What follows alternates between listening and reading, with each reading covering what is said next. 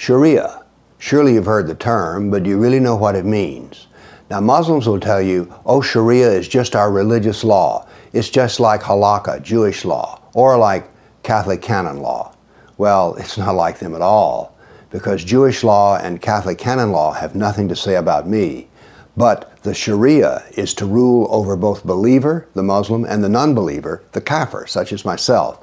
So the Sharia is very unusual in that its scope is humanity, it's to rule over all.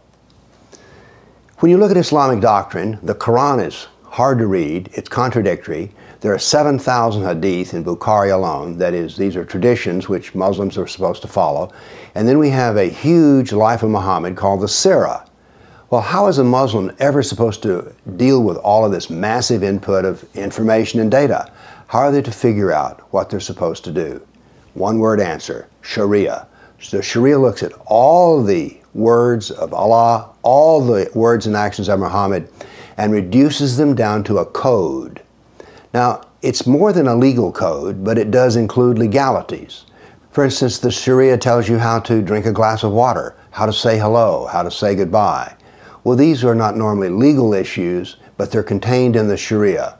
So Sharia is a complete way of life. It leaves nothing out. It talks about food, how to, as a matter of fact, with the five pillars, you can't do them really without the Sharia text. So it tells you how to pray, how to give the zakat, which is the charity tax, how to become a Muslim, how to do the Hajj, and how to pray. So the Sharia tells a Muslim how to do everything to do in their life. Having said that, many Muslims would tell you, I don't know anything about Sharia. They have absorbed the Sharia in their mother's milk, as it were.